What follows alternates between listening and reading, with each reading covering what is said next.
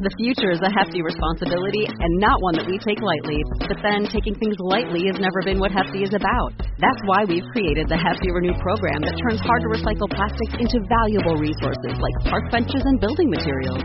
To participate, simply fill up an orange Hefty Renew bag with accepted items, tie it up, and drop it in with your regular recycling. That's it. It's that easy. It's time to rethink recycling with Renew. Particular valued resources may vary by geography. More info available at heftyrenew.com. Dose of Leadership Podcast, episode 249.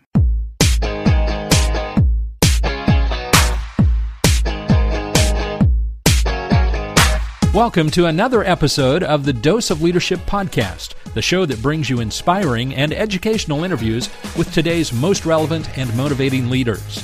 Each episode is dedicated to highlight real life leadership and influence experts who dedicate their lives to the pursuit of the truth, common sense, and courageous leadership. And now, here's your host, Richard Rierson. Hey, welcome to the show. So happy you're tuning in to Dose of Leadership. I am Richard Rierson and so thrilled that you're tuning into the show. If you're brand new to the show, it's a show all about leadership. We talk to top thought leaders. Sometimes I do solo episodes, but everything we do is centered around how to become a more influential leader. Learning from others, talking about it, discussing about it, hopefully taking actionable, intentional steps to improve your leadership journey. That's the purpose of this show. To learn how to become intentional in every aspect of your life, every aspect of your life, to start to add value to everyone and everything. It's focusing those thoughts on intentional or an intentionality of adding value. It's as simple as that. Easy to understand, difficult to put into play because we're bombarded with shiny objects, with temptations, with laziness, with fear, with doubt, all those things. It's a daily struggle, it's a daily grind, it's a daily battle but that's what we're here for to help you, a free resource to help you along your leadership journey. And I thank you so much for tuning into the show. I got a great guest today, Dee Ann Turner. Works for Chick fil A. She has for more than 30 years, and I'm so excited to finally talk to somebody about Chick with Chick fil A. I love their business model. I love their food, but I love their business model, their leadership model. I really do appreciate it. Now, before I get in to talk to Dee Ann, let me just, I need your help um, I've just launched a whole new product offering. I'm working with two organizations right now where I create an internal podcast, an internal audio show for organizations. And it all came about by a listener in the show gave me this idea. And it's all about creating an internal audio show, a way to authentically engage and connect with your organization, an economical way too. You know, this show I've found out by interviewing guests is the best medium, the most perfect medium to extract authenticity, to extract transparency. And not only that, through this audio medium, through the podcast delivered to um, apps onto the phone, people can now engage and listen. Most of you listen to me when you're working out, when you're driving, when you're doing work, chores around the house. That's what's so great about this medium. And I thought, what if you could replicate that in an organization? In other words, create an internal show because effective communication is so stinking hard. You know, we've got websites, we got newsletters, we got social media, all that stuff. We're bombarded.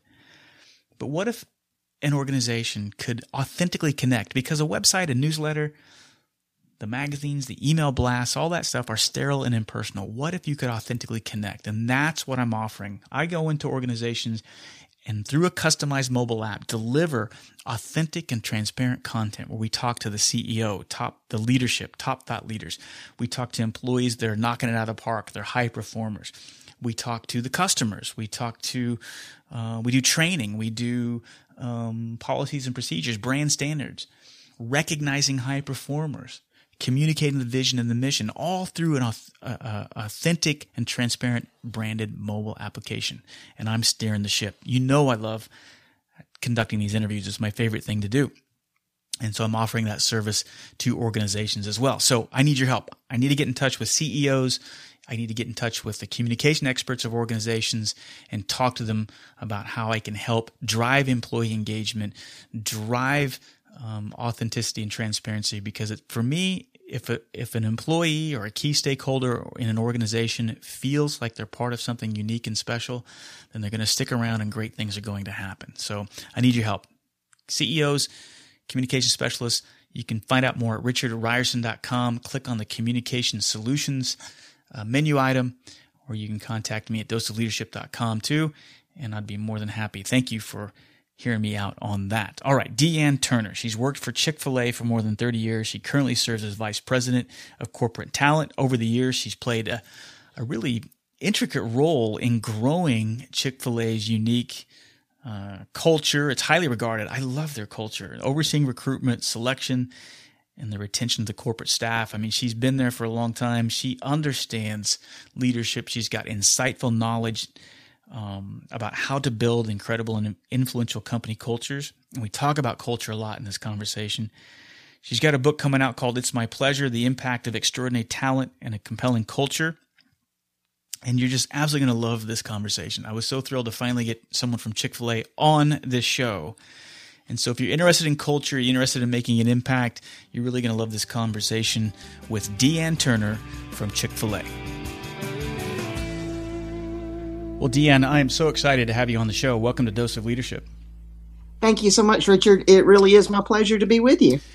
Well, I've been excited and for a long time, three years. When I started the show, I in the back of my mind, I always wanted to talk to someone from Chick Fil A about your leadership culture. It's, it's something I've been a fan of for years, and when I you know set out the show, I wrote a little bucket list of people I really want to talk to in organizations, and Chick Fil A was right at the top. So thank you Dee Ann, for coming on the show. First Chick fil A representative I've had on the show.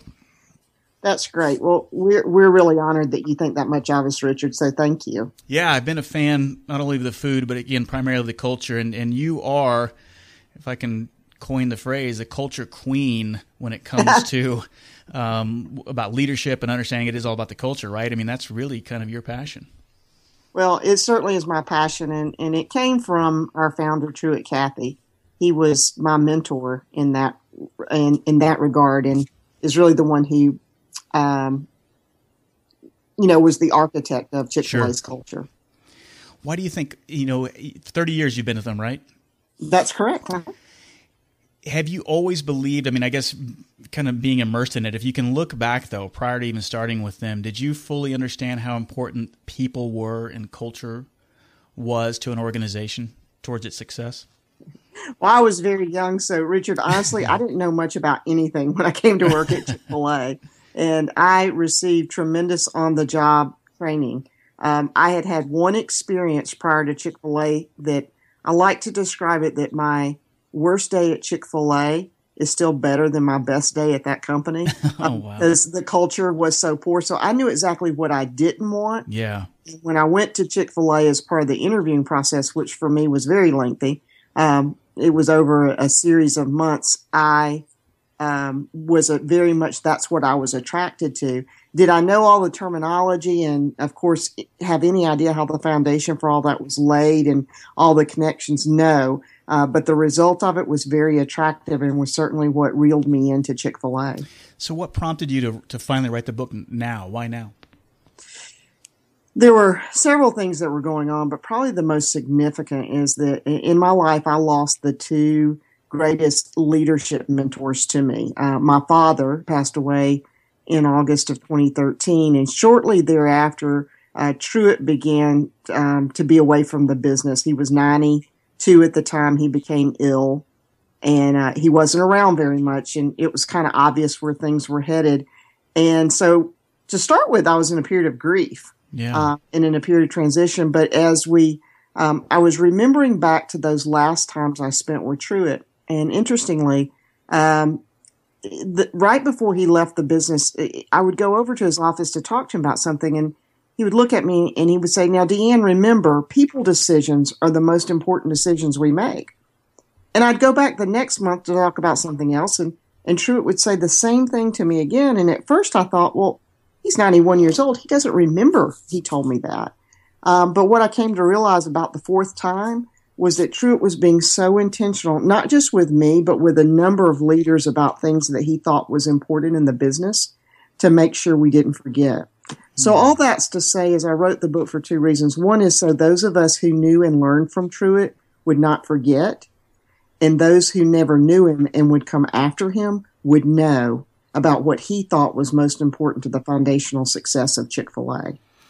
That's great. I love, you know, carrying on the torch or, or making sure that those kind of common sense ideals that have been around since the dawn of man don't get lost in the shuffle. It, it's amazing to me that when you you listen look at a man like Truett, or you look at which leads to the culture and, and the um, the way Chick Fil A runs its business. It to me, it just is so reeks of common sense. It's amazing to me that it that more organizations don't tackle it. Why do you think that is? Well, it does take time, and once you've gone down a path that things are a little messy, you know, it's really hard to correct uh, a poor culture.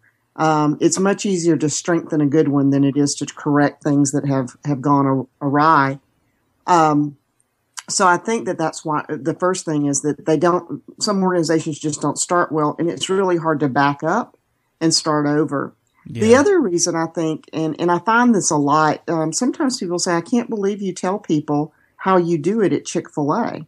Well, the truth of the matter is, I don't find many people who are willing to invest the time and the money that it takes to do things well on the front end. But Truett had this belief. Um, he believed that if you invested the time and money on the front end to make a great selection, then you didn't have to make very many changes later on. Right. That saved you a lot of money and time. And so I think an organization just has to stop and say, do I want to invest this on the front end and get it right? And even though it seems like it takes a lot longer and it costs a lot of money, it's not nearly what the cost of turnover is. Yeah, and when people right. stay with you and they buy into your purpose and mission and core values and guiding principles, um, then to you know, at least we found at Chick Fil A, we felt like that's what helped make us successful was that high retention rate over time of our, our leaders and our staff. So it's hiring slow, firing fast. But if you hire slow and you hire the right person, um, the firing fast doesn't have to happen as often as as what we're typically accustomed to or, or kind of settled with, or what we kind of in most organizations we think that is the norm, right? But uh, t- that is that what you mean on the front end is taking that time, investing, and making sure that you find the right people.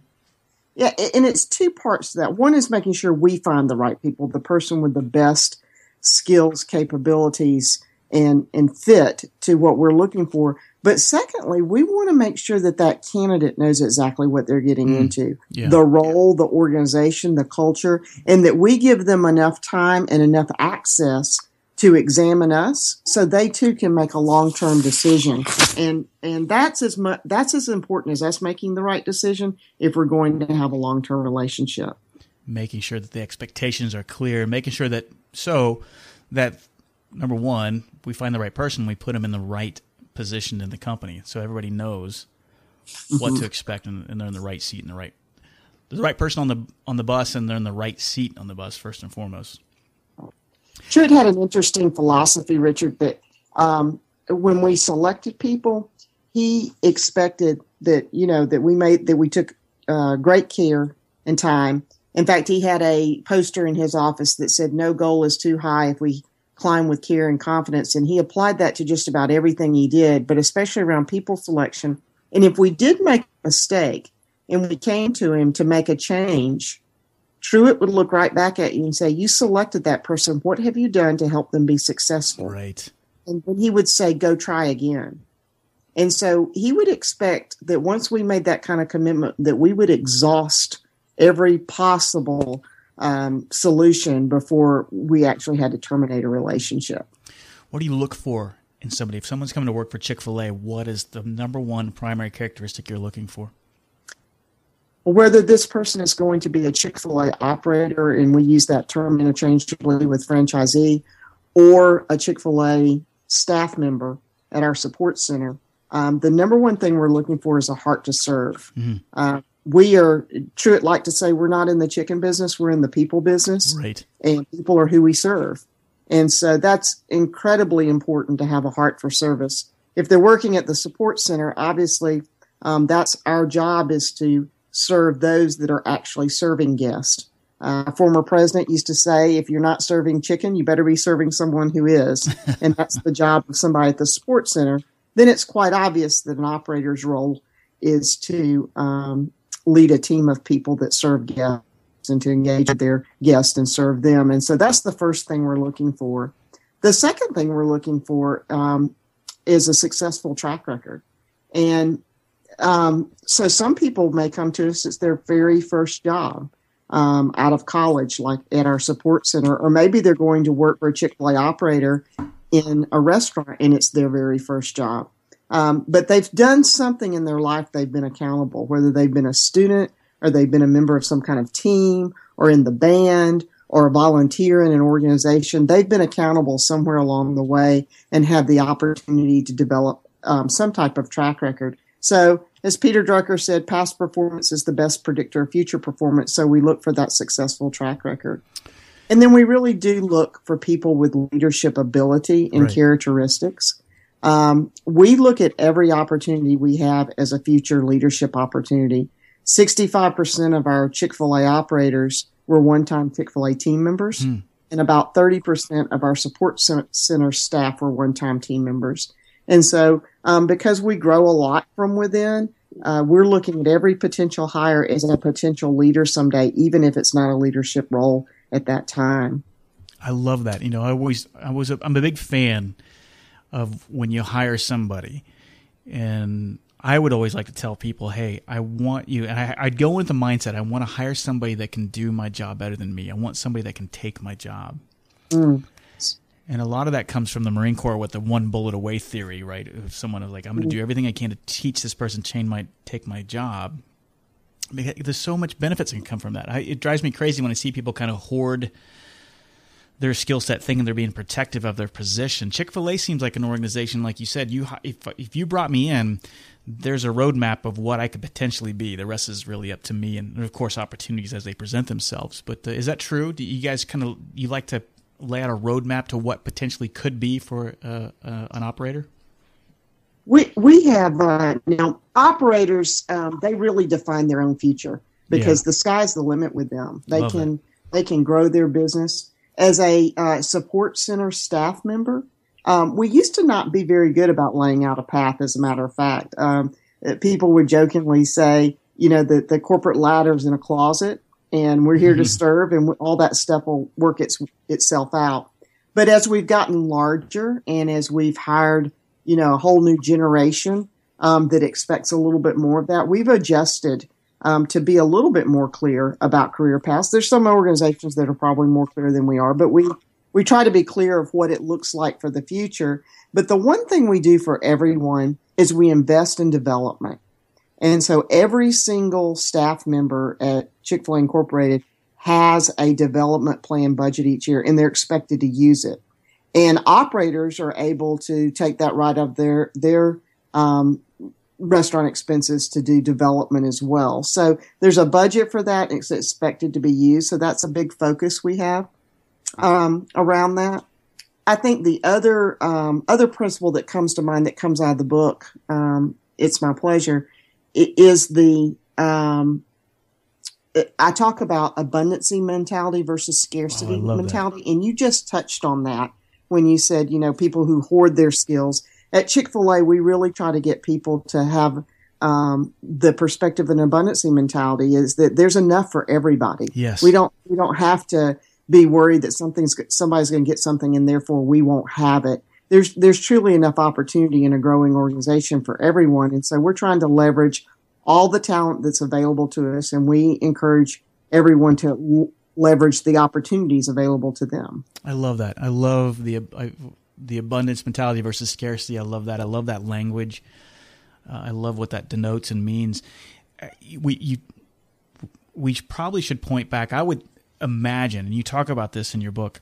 It's my pleasure that I think to even have this in place, probably one of the first things an organization has to do or even from an individual level, we talk about it in leadership, is understanding why we even exist. I mean, what's our purpose? Would you agree with that?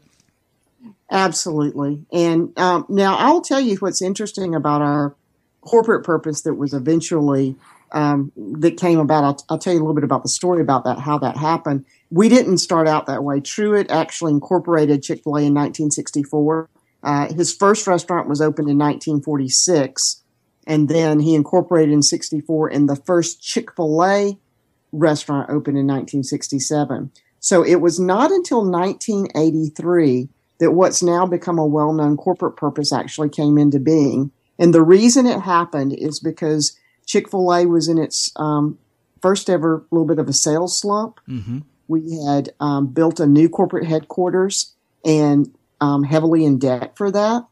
And so um, Truett was he was um, understandably concerned, and he took his executive committee away on a retreat. And when they came back, they didn't come back with a new sales contest to boost sales. They didn't come back with a cost reduction plan or a reduction in force uh, uh, uh um, idea. They came back um, with a corporate purpose of why we were in business at all. And it really had two tenets to it. One was to be a good steward of everything that had been entrusted to us. And the second was to be a positive influence on all that came in contact with Chick fil A. And so some interesting results have happened since 1983 when Truett put a stake in the ground about why we were in business. Um, we've had sales increases, significant sales increases every year since. Um, we became debt free in 2012 we have an operator retention rate of about 95% over this entire history. We have a staff retention rate averaging about 96% um, over this history. So it, it, certainly focused everybody in onto the whole idea of what Truett said. We're not in the chicken business. We're in the people business. We're about impacting the lives of people. And you know, people can rally around a greater vision that's bigger than themselves. Yeah. And I think that's exactly what happened in Chick fil A's culture at that time. You know, it is so true, and, you know, and it goes back not even just to organizations, but even individually. When you when you sit there and you can finally put something of substance and, and uh, a solid footing that you can always point back to, because when you have that, like you said, when that that simplicity in how it sounded, it didn't, it didn't I'm sure it wasn't that easy to get to that point, you know, why you exist, but the simplicity that you stated it for why Chick fil A's, what, what its purpose is. Every decision that comes across, every gray area, every, you know, new shiny object that comes away or newfangled toy or menu item or whatever that, you can bounce it off of that and that gives you some sort of clarity and some sort of direction i think. And it and it speaks to the volume of what we're called to do as human beings right? If you have that solid core um, kind of value that foundation that you can always bounce things off of it it certainly makes things more impactful or significant doesn't it? Yes absolutely.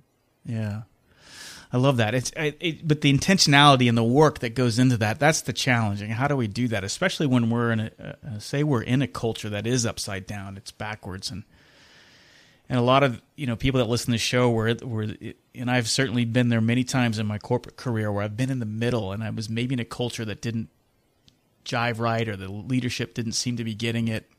What can we do? What, what suggestions would you have for someone like that that's stuck in the middle? Yeah. And you know, it's easy for me to say because I've spent 30 years at Chick fil A and I haven't been in that situation. right.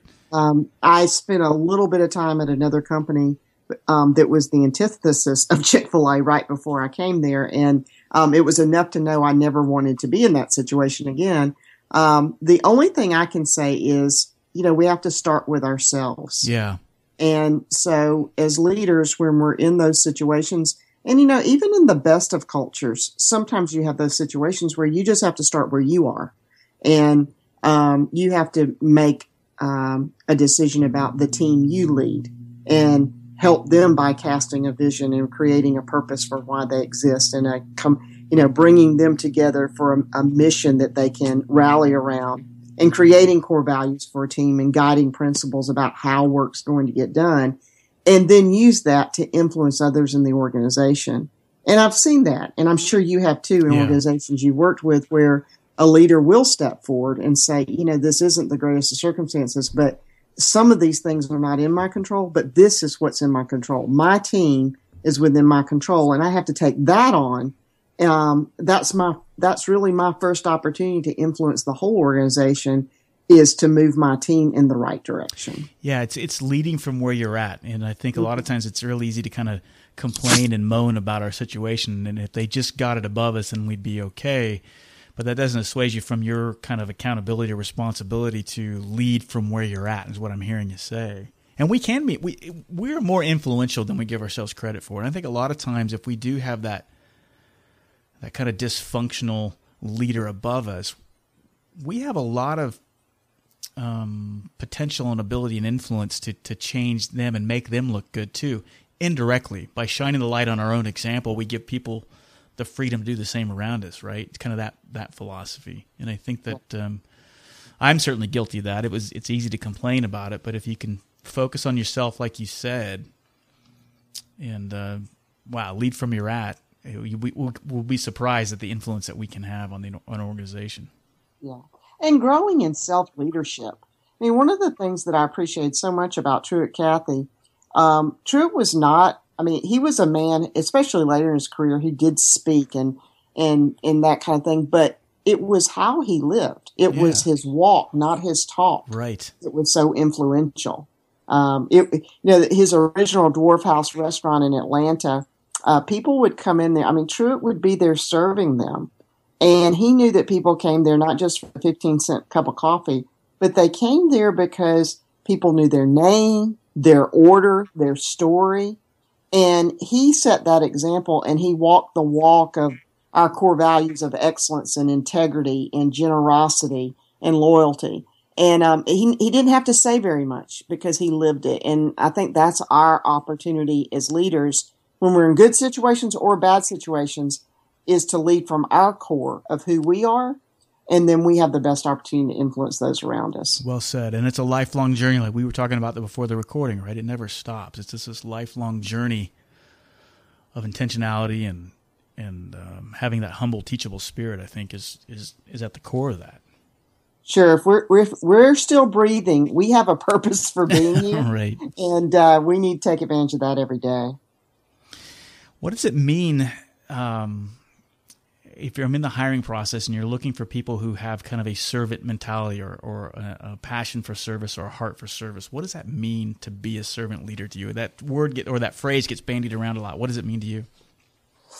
Um, for me, the bottom line is is willingness to put others above yourself. And you know, I, I speak sometimes best in stories and examples that I see. And I was actually sharing this with with someone today who had asked about this, and um, actually, it was another organization um, explaining to me that some of their employees weren't very happy because the executive team was uh, they had a parking problem and they had some of the employees parking away from the um, lo- the building, and so but the executive team had reserved spaces up front.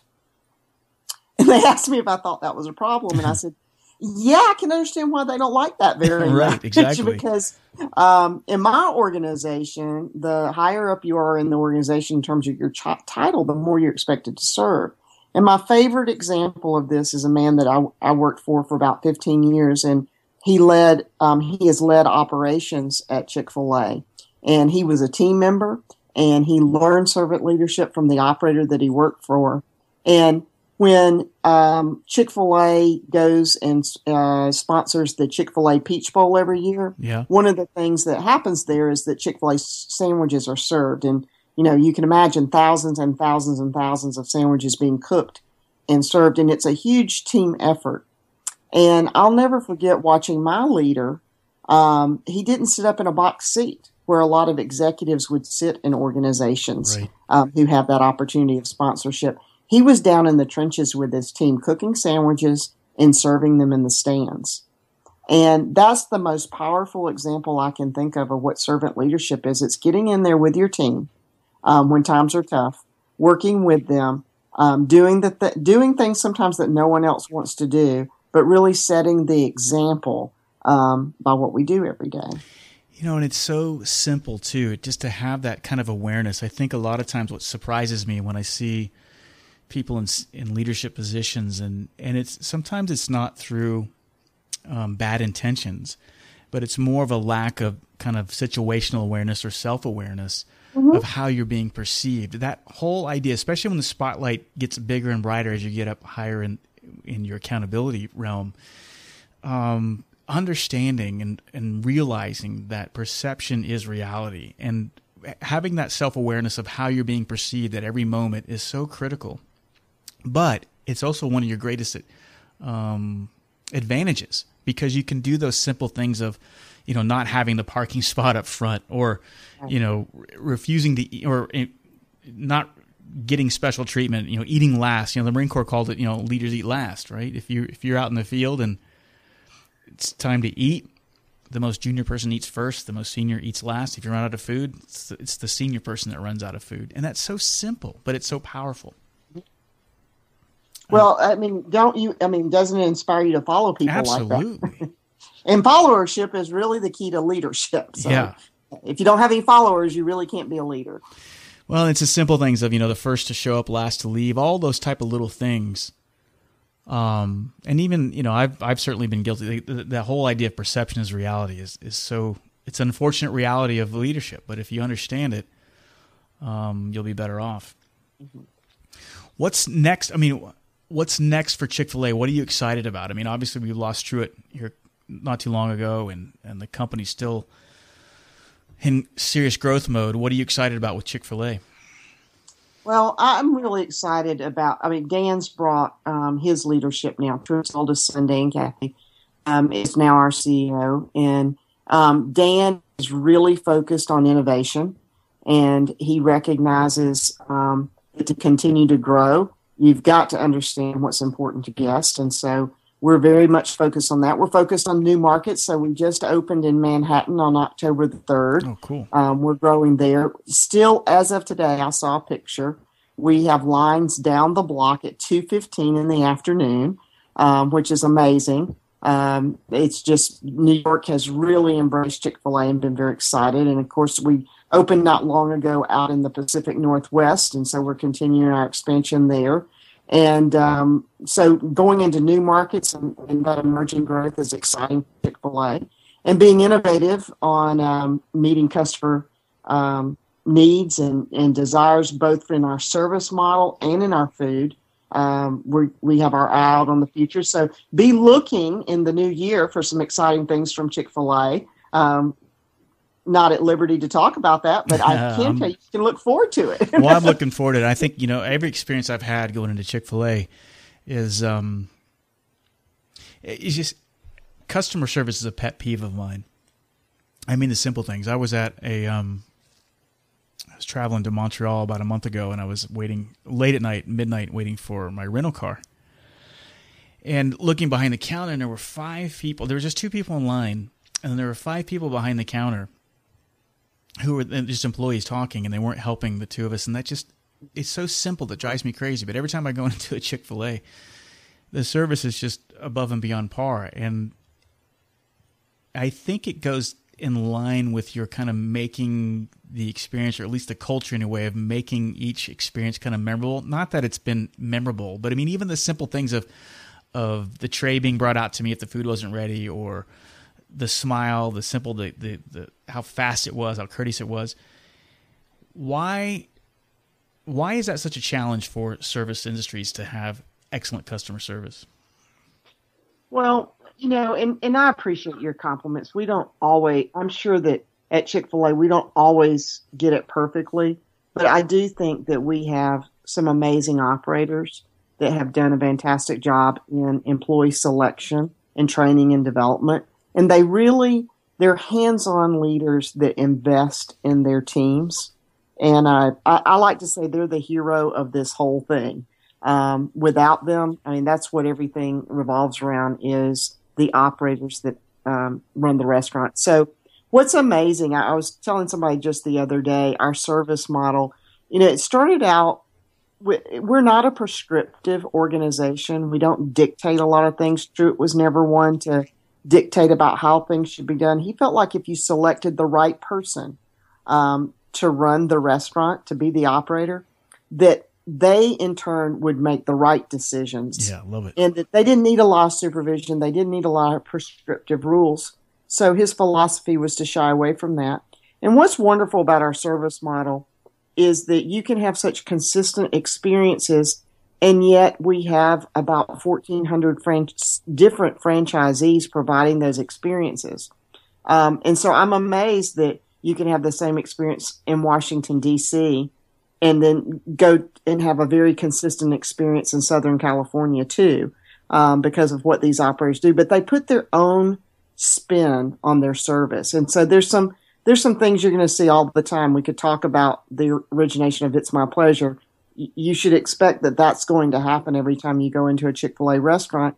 But at, at one restaurant, it might be that um, it, the own signature um, service or experience that an operator offers is a little different because um, their personality is a little different.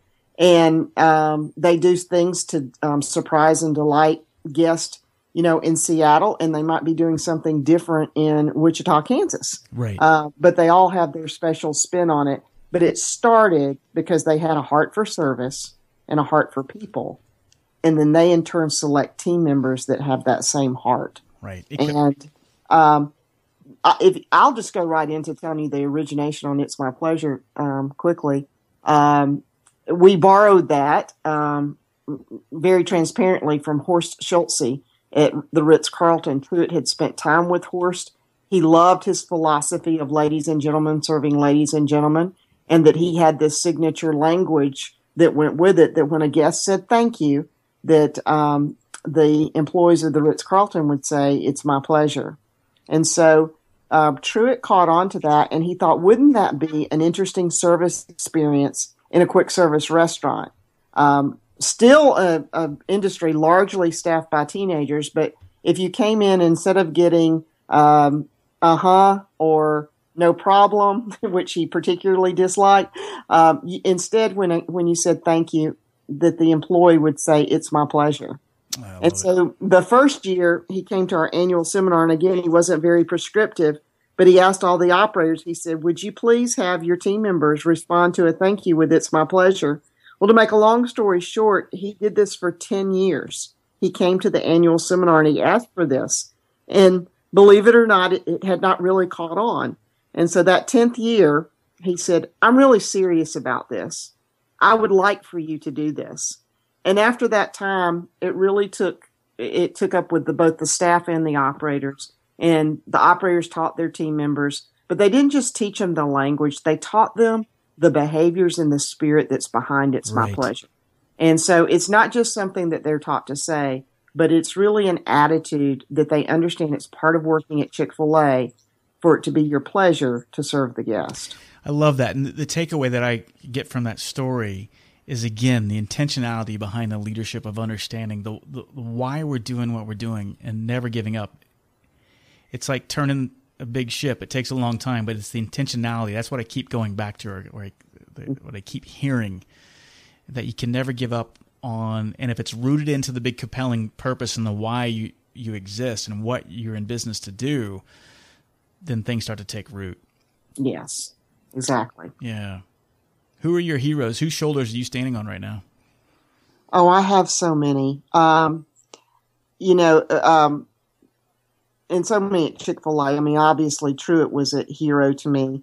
Um, Jimmy Collins, who was our former president and COO, um, taught a lot of uh, examples. He taught me excellence. And um, one of the things that Jimmy did that I'll never forget, talking about being a servant leader, was that um, he used to stop his car every morning getting off the exit ramp to our corporate office and pick up the trash. That was the responsibility of the local municipality, but they didn't keep it clean.